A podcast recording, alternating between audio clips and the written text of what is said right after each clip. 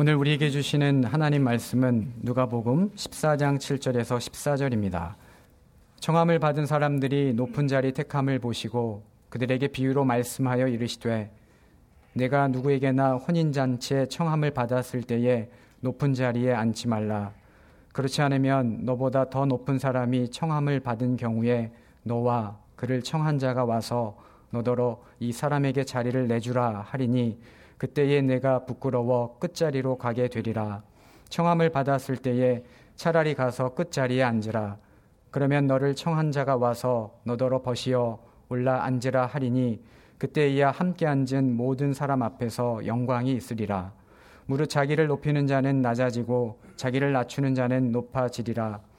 또 자기를 청한 자에게 이르시되 내가 점심이나 저녁이나 베풀거든 벗이나 형제나 친척이나 부한 이웃을 청하지 말라. 두렵건대 그 사람들이 너를 도로 청하여 내게 가품이 될까 하노라. 잔치를 베풀거든 차라리 가난한 자들과 몸 불편한 자들과 저는 자들과 맹인들을 청하라. 그리하면 그들이 갚을 것이 없으므로 내게 복이 되리니 이는 의인들의 부활 시에 내가 가품을 받겠음이라 하시더라. 아멘. 오래전에 지인이 어머니 목회학이라는 글을 보내어 주었습니다. 어느 목사님이 쓴 책의 일부분이었는데 그 책을 쓰신 분은 이미 은퇴하셔서 지금은 80대 중후반이 되신 분이십니다. 그 목사님이 은퇴하실 때까지 목회를 성실하게 잘 감당할 수 있었던 것은 어머니의 바른 가르침 때문이었다라고 밝히고 있습니다. 그것이 신학교에서 배운 것이 아니기 때문에 어머니 목회학이라고 제목을 붙였습니다. 그분이 목사 초년병 때의 일이었습니다. 교회에서 거래하던 인쇄소에서 무료로 명함을 찍어주겠다고 제의를 했습니다. 특별히 거절할 구실이 없어서 받겠다고 했습니다. 지금은 명함을 주고받는 일이 보편화되었지만 그때는 그렇게 흔한 일이 아니었습니다. 마침 어머니를 뵈러 가는 길에 인쇄소에 들러서 명함을 찾고는 별 생각 없이 어머니께 명함을 한 장 내보여 드렸습니다.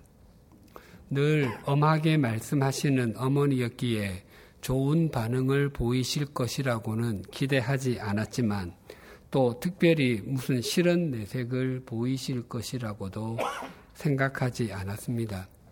왜냐하면 어머니 방에는 아들, 그 목사 아들의 사진이 소중한 위치에 걸려 있었기 때문에 응당 아들의 명함도 소중히 여겨주실 것이라고 생각했기 때문이었습니다.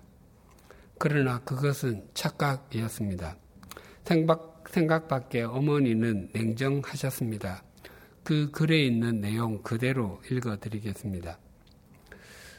이게 뭐고 명함입니다. 무슨 명함이고 목사 명함입니다. 아들은 스스럼 없이 답변했습니다. 하지만 어머니는 정색하시면서 호통을 치셨습니다. 회사 사장이 명함 갖고 다니지 회사 소사가 명함 가지고 다니는 것 봤냐? 어머니 얼굴에는 노기가 가득했고 아들은 얼굴을 들고 쳐다볼 수가 없었습니다. 네 까불지 말해. 목사는 사장이 아닌기라. 목사를 종이라 캐놓고 명함이 가당한 일이가. 네 명함 그 어디 쓸락하노? 교인들이 니 보고 명함 돌락하더나. 그 이후로 오랫동안 그분은 명함을 사용하지 않았다고 합니다. 명함을 쓰는 것이 잘못은 아니지만 어머니는 아들이 햇병아리 목사인데 명함부터 챙기는 것이 마음에 들지 않았던 것이었습니다. 그분은 어머니로부터 그 후에도 몇 번 더 까불지 말에 까불면 못 쓴대라는 말을 들었다고 합니다. 어린 아이가 까불 때 예쁜 것이지 목사가 까불면 은혜를 끼칠 수도 없고 사람들에게 놀림감이 된다는 것이 그의 어머니의 지론이었습니다. 참 현명하고 훌륭한 어머니이십니다. 우리가 자기 자신을 어떻게 인식하고 있느냐, 있고 또 자신이 누구라고 생각하느냐에 따라서 자신의 삶의 양식이 달라집니다. 오늘 본문에서 예수님께서는 한 비유를 통해서 제자들에게 너희는 까부는 사람이 되지 말라라고 말씀하십니다. 8절이, 7절이 이렇게 증거합니다. 청함을 받은 사람들이 높은 자리 택함을 보시고 그들에게 비유로 말씀하여 이르시되 예수님께서는 안식일에 한 바리새인의 바리새인 지도자의 집에 초대를 받으셨습니다. 유대인들에게는 안식일에 다른 사람을 초대하는 것은 미풍양속이자 종교적인 의무와도 같았습니다. 예수님께서는 그 집에서 수종병을 앓는 한 사람을 고쳐 주셨습니다. 율법 교사들과 바리새인들은 안식일에 하지 못할 일을 예수님께서 하셨다고 정죄와 비난의 말로 서로 수군거렸지만 예수님께서는 자녀나 가축이 우물에 빠졌을 때는 그날이 비록 안식이라 할지라도 꺼내어 주도록 하는 예외 규정이 있듯이 온 몸이 액체로 부어 있는 수종병에 걸린 사람 역시 우물에 빠진 것과 같기 때문에 고쳐 주셨다고 말씀하시자 그들은 유구무원이었습니다. 수종병을 앓는 사람은 그 몸에 필요 이상의 액체가 있음에도 불구하고 끊임없이 갈증을 느낀다고 합니다. 반면에 오늘 바리새인 지도자의 집에 초대된 율법 교사들과 바리새인들 역시 목말라 하고 있었습니다. 그것 그들은 세속적 가치관과 욕망이라고 하는 갈증으로 목말라 하고 있었습니다. 7절이 우리가 보는 성경에는 점, 아주 점잖게 표현이 되어 있지만 헬라어 성경은 좀 더 적나라하게 표현을 합니다. 본래의 의미를 조금 더 정확하게 전달하는 표준 세번역 성경에는 이렇게 번역하고 있습니다. 예수께서는 초청을 받은 사람들이 얼마나 길을 쓰고 윗자리를 골라 잡는지를 보시고 그들에게 비유를 하나 들어 말씀하셨다. 그 자리에 초대된 사람들이 마음속으로 저 윗자리에는 내가 한번 앉아봤으면 좋겠다 생각하는 정도가 아니었습니다. 그 자리에 앉으려는 사람들의 눈치 싸움으로 불꽃이 튀고 있었습니다. 그 자리에 앉아, 앉아야 하는 사람은 자기 자신뿐이라고 저마다 생각하고 있었던 것이었습니다. 마치 의자 뺏기 게임을 하는 것 같습니다. 게임에 참여하는 사람들의 숫자보다 의자의 수를 적게 두고 그 주위를 돌다가 진행자가 호루라기를 불면 다른 사람의 몸을 밀치고서 앉는 게임 말입니다. 그때 미처 자리를 차지하지 못한 사람은 탈락하게 됩니다. 초대받은 사람들이 머릿속으로 그 게임을 하고 있는 듯한 인상을 받습니다. 자리와 관련해서 기억되는 장면이 있습니다. 제가 1992년에 신학대학원에 입학을 했는데 그해 여름부터 학교, 학교에서 건축 공사가 시작이 되었습니다. 기존의 건물들을 헐고 새로운 채플, 즉 예배당과 교수 연구동 등을 지었습니다. 그 공사를 하는 기공식을 했는데 학교 관계자와 후원교회 관계자 그리고 총회 관계자 등등이 참석을 했습니다. 저는 옆쪽에서 구경하고 있었습니다. 그때 테이프를 끊는 순서에서 귀빈들이 서로 가위와 테이프를 잡고 끊으려고 서로 눈치를 보는 것이 심하게 느껴졌습니다. 이것도 사회와 다를 바가 하나도 없구나라는 생각이 들었습니다.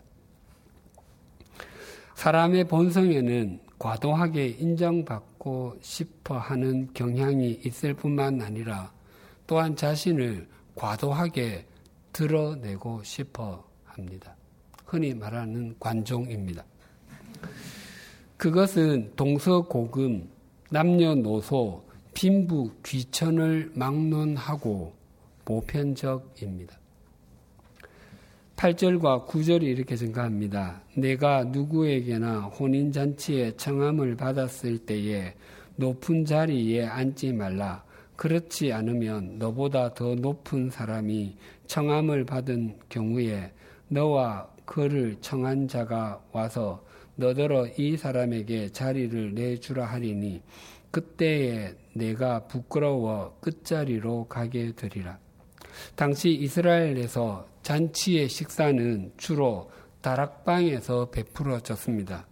다락방은 우리나라처럼 허들의 온갖 허들의 것을 두는 좁은 창고가 아닙니다.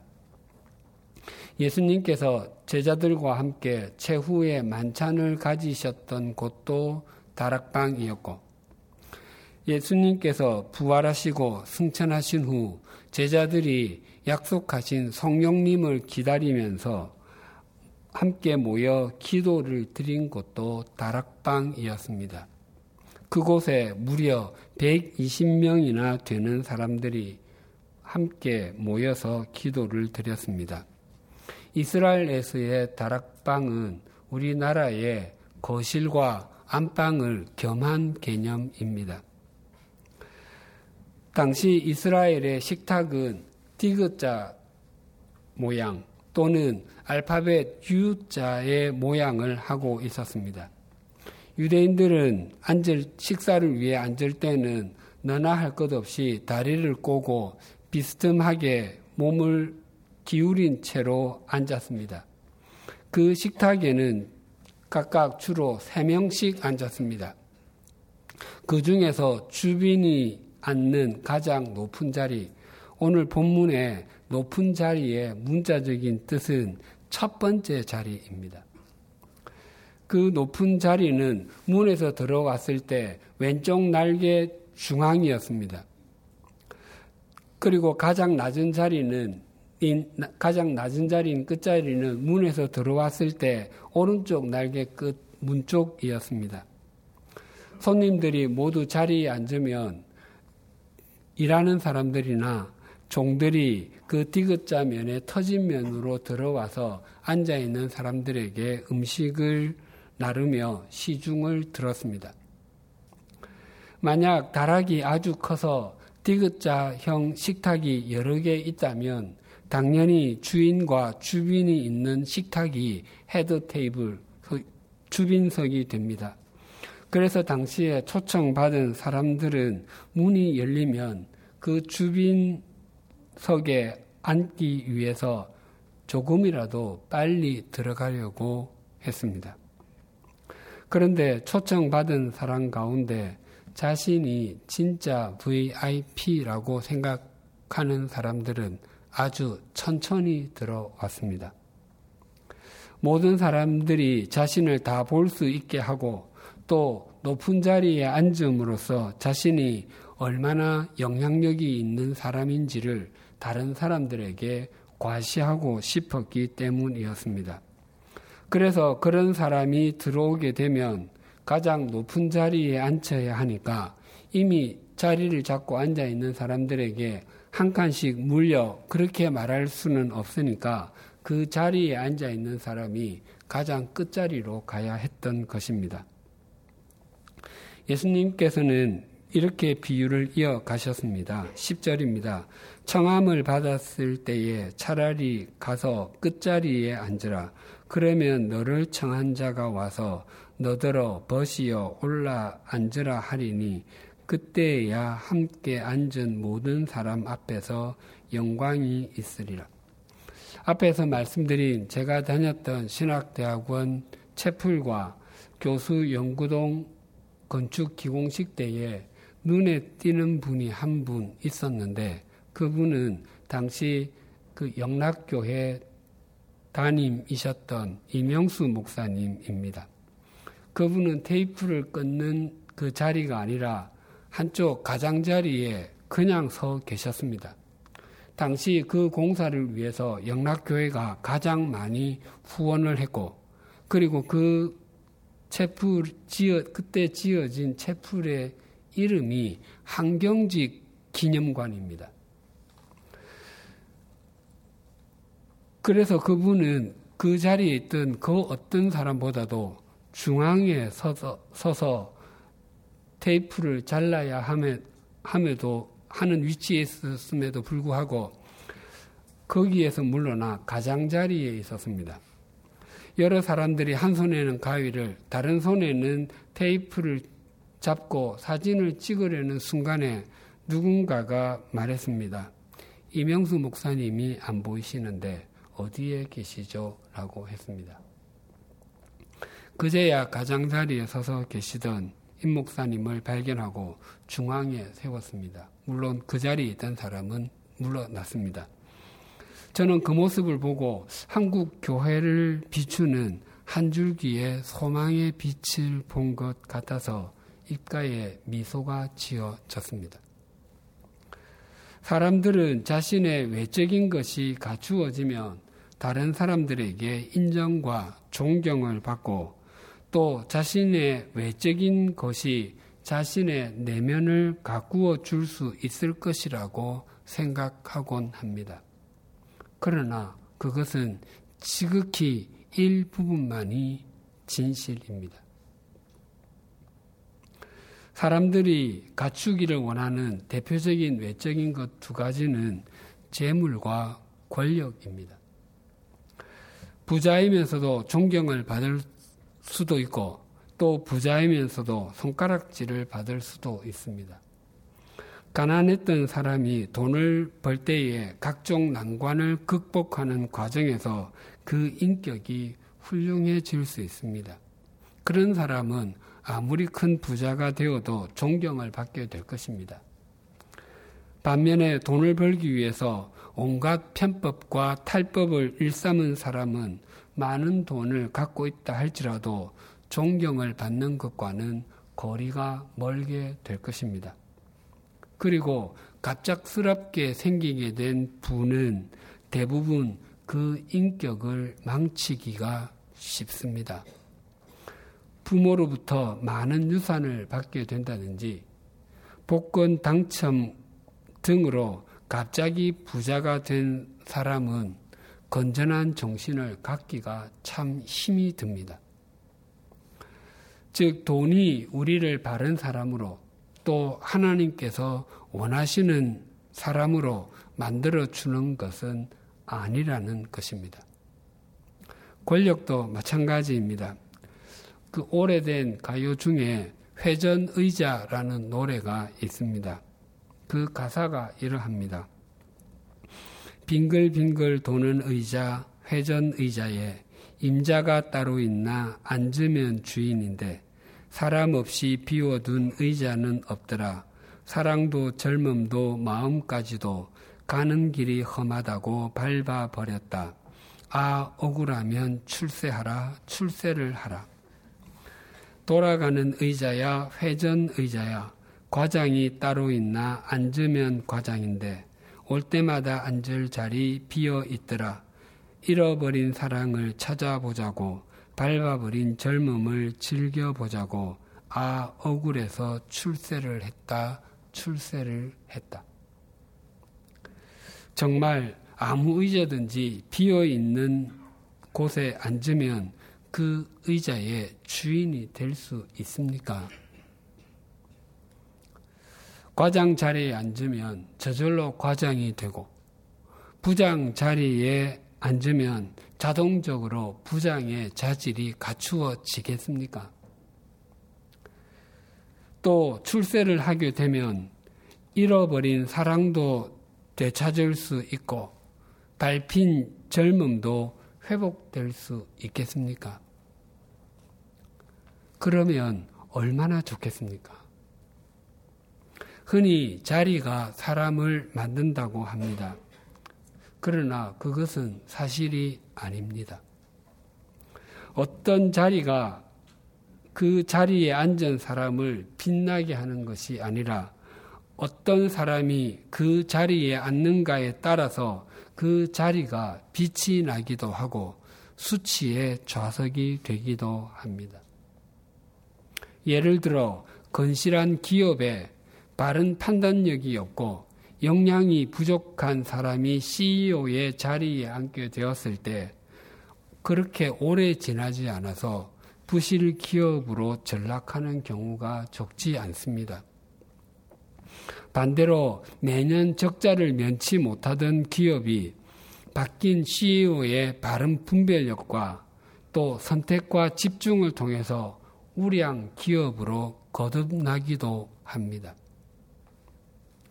또한 영적으로 침체되고 정체된 교회에 바른 목회자가 새로 와서 영적 분위기를 쇄신하고 교인들을 성숙시켜서 교회를 성장시키기도 하고 반대로 건강하게 성숙하고 성장하고 있는 교회에 하나님의 말씀을 외면하고 세속적인 욕망이 가득한 목회자가 와서 교회를 사분 오열 시키기도 합니다. 모두 그 자리가 그 사람을 그렇게 만든 것이 아니라 그 사람이 그 자리를 그렇게 만든 것입니다. 네로가 로마 황제로서 제국의 왕자에 앉아 있을 때 만조 백관들이 그 앞에서 머리를 조아렸습니다. 로마 제국 내에 있는 사람들은 그의 말 한마디에 목숨이 오가기도 했습니다. 또한 그는 로마 제국 내에서 그 어떤 사람보다도 부자였습니다. 그때 사도 바울은 로마 감옥에 앉아 있었습니다. 그에게는 머리를 조아리는 사람도 아무도 없었고 소수의 그리스도인만이 그의 옥바라지를 했습니다.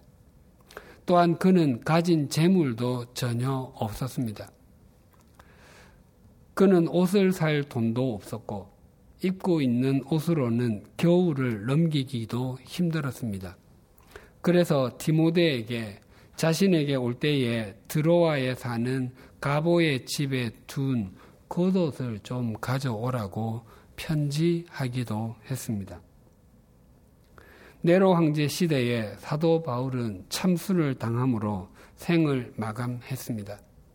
그러나 그 누구도 그 두 인생 가운데 네로의 인생이 더 훌륭하다고 말하지 않을 것입니다. 하나님께서는 바울을 통해서 인류의 역사를 바꾸는 일을 하셨습니다.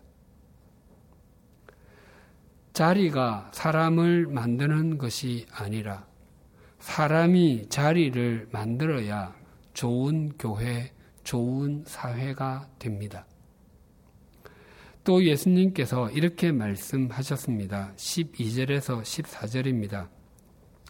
또 자기를 청한 자에게 이르시되 내가 점심이나 저녁이나 베풀거든 벗이나 형제나 친척이나 부한 이웃을 청하지 말라 두렵건대 그 사람들이 너를 도로 청하여 내게 가품이 될까 하노라 잔치를 베풀거든 차라리 가난한 자들과 몸 불편한 자들과 저는 자들과 맹인들을 청하라 그리하면 그들이 갚을 것이 없으므로 내게 복이 되리니 이는 의인들의 부활 시에 내가 가품을 받겠음이라 하시더라.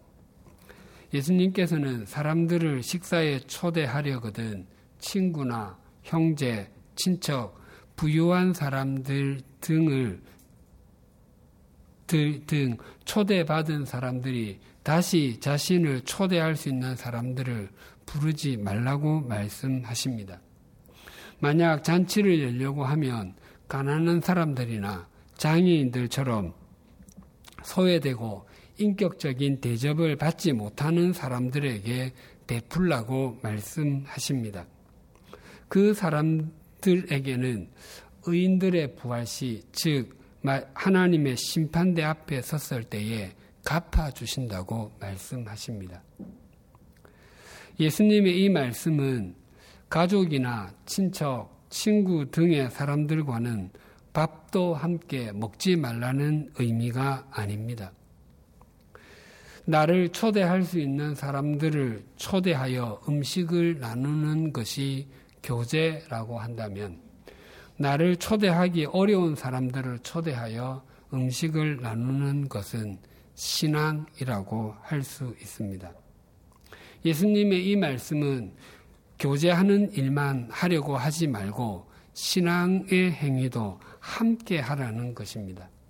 왜냐하면 그 신앙의 행위에 상급이 있기 때문입니다. 나를 초대하기 어려운 사람들을 중심으로 섬기는 것이 신앙이 되는 이유는 그들도 하나님께서 지으신 나와 동등한 존재라는 것을 인정하기 때문이기도 하고 또 나 또한 나도 본질적으로 긍휼이 여김을 받아야 하는 대상임을 삶으로 나타내는 것이기 때문입니다. 잔치집에 초대를 받아서 기꺼이 끝자리에 앉아 있는 신앙 인격을 가진 사람은 자신을 초대하기 어려운 사람에게도 손을 기꺼이 내밀 줄 알게 됩니다. 그래서 예수님께서 이렇게 말씀하셨습니다. 11절입니다. 무릇 자기를 높이는 자는 낮아지고 자기를 낮추는 자는 높아지리라. 우리말에는 동사의 인칭과 시제, 태가 아주 또렷하지 않지만 서양 언어와 헬라어에는 아주 분명합니다. 이 구절에 나오는 동사 낮아지다와 높아지다의 그 꼴은 미래 수동태입니다. 사람이 자신을 높이려고 한다고 해서 높아지는 것 아니고 또 낮춘다고 해서 낮아지는 것이 아니라 사람이 높아지고 낮아짐은 타자에 달려 있다는 것입니다.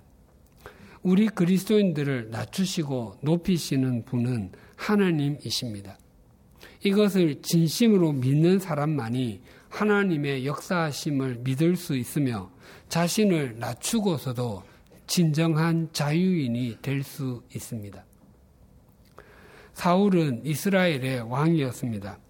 각 나라마다 왕정 시대에는 여러 왕들이 있습니다. 그러나 언제나 초대 왕은 단 한 명밖에 없습니다.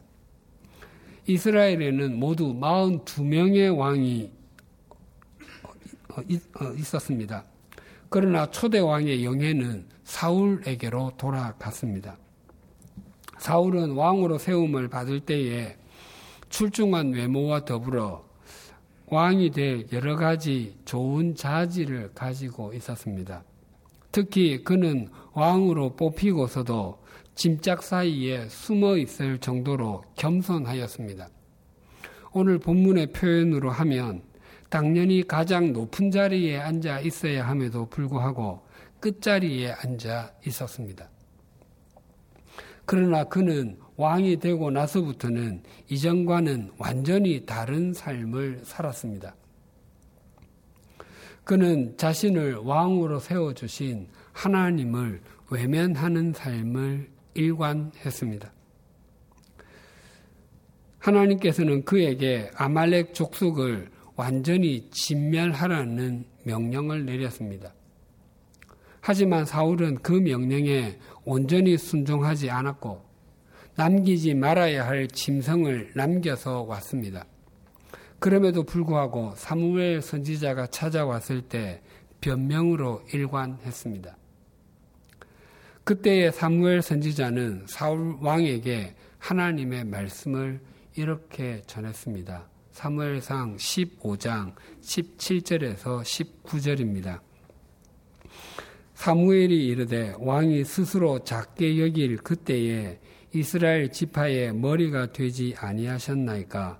여호와께서 왕에게 기름을 부어 이스라엘 왕을 삼으시고 또 여호와께서 왕을 길로 내 길로 보내시며 이르시기를 가서 죄인 아말렉 사람을 진멸하되 다 없어지기까지 하라 치라 하셨거늘 어찌하여 왕이 여호와의 목소리를 청종하지 아니하고 탈취하기에만 급하여 여호와께서 악하게 여기시는 일을 행하였나이까 사울 왕이 착각했던 것은 자신의 인생을 자신이 높일 수 있다고 생각했던 것이었습니다. 자신의 자리나 자신이 가지고 있는 것이 자신을 높여줄 것이라고 생각하는 것만큼 어리석은 일이 없습니다. 그것들은 모두 하나님께서 그 사람에게 맡기신 것이고 그렇기 때문에 그는 그것의 소유주가 아니라 청지기입니다. 그것을 중심으로 수용하는 것이 바른 신앙인의 태도입니다. 가끔 나타나는 숫자에 제가 눌리거나 또 그 숫자로 증명받고 싶을 때가 있습니다. 또한 제가 과도하게 인정을 받고 싶다고 느낄 때도 있고 또 스스로를 과도하게 짓누를 때도 있습니다. 더 나아가 외적인 것이 저를 행복하게 해 줄 것이라는 유혹을 받을 때에 읽는 마더 테레사의 기도문을 읽어 드리겠습니다.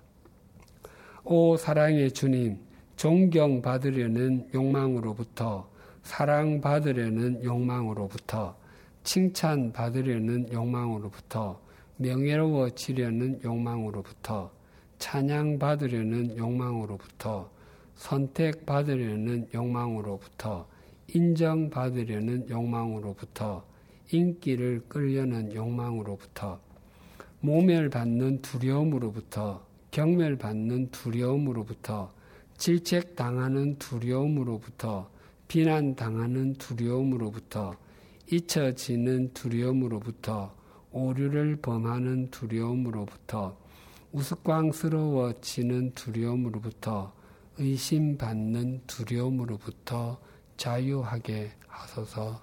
아멘.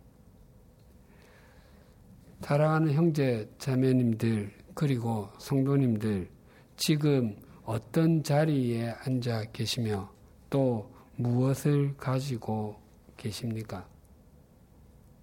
우리가 어떤 위치에 있든지 또 우리가 무엇을 가지고 있든지 그것 자체가 우리를 존귀하게 만들어 주는 것이 결코 아니 아니라는 것을 잊지 않는 하나님의 자녀들이 되십시다. 오직 우리 속에 있는 것만이 우리가 우리의 죽음 이후에도 하나님의 나라까지 가지고 갈 수 있다는 것을 기억하십시다. 설령 우리가 낮은 곳에 있다 할지라도 또 평생 밑가지의 역할만 하며 산 것 같다 할지라도 하나님께서 하나님의 때에 높여 주신다는 것을 인식하며 살아가십시다.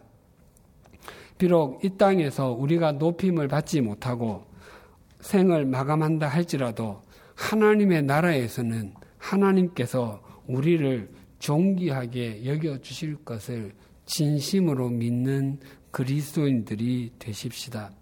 그 순간부터 우리의 삶은 우리가 어떤 자리에 있든지 또 우리가 무엇을 갖고 있든지 간에 우리는 우리 삶의 자리에서 주님 안에서 함께 지어져 가는 은총을 누리게 될 것이며 하나님께서 주시는 자유를 누리는 진정한 자유인이 될 것입니다.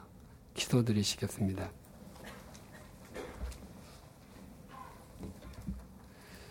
하나님 아버지, 우리가 어떤 수준에 있는지도 모르고 하나님 앞에서 많이 까불었던 인생임을 고백드립니다.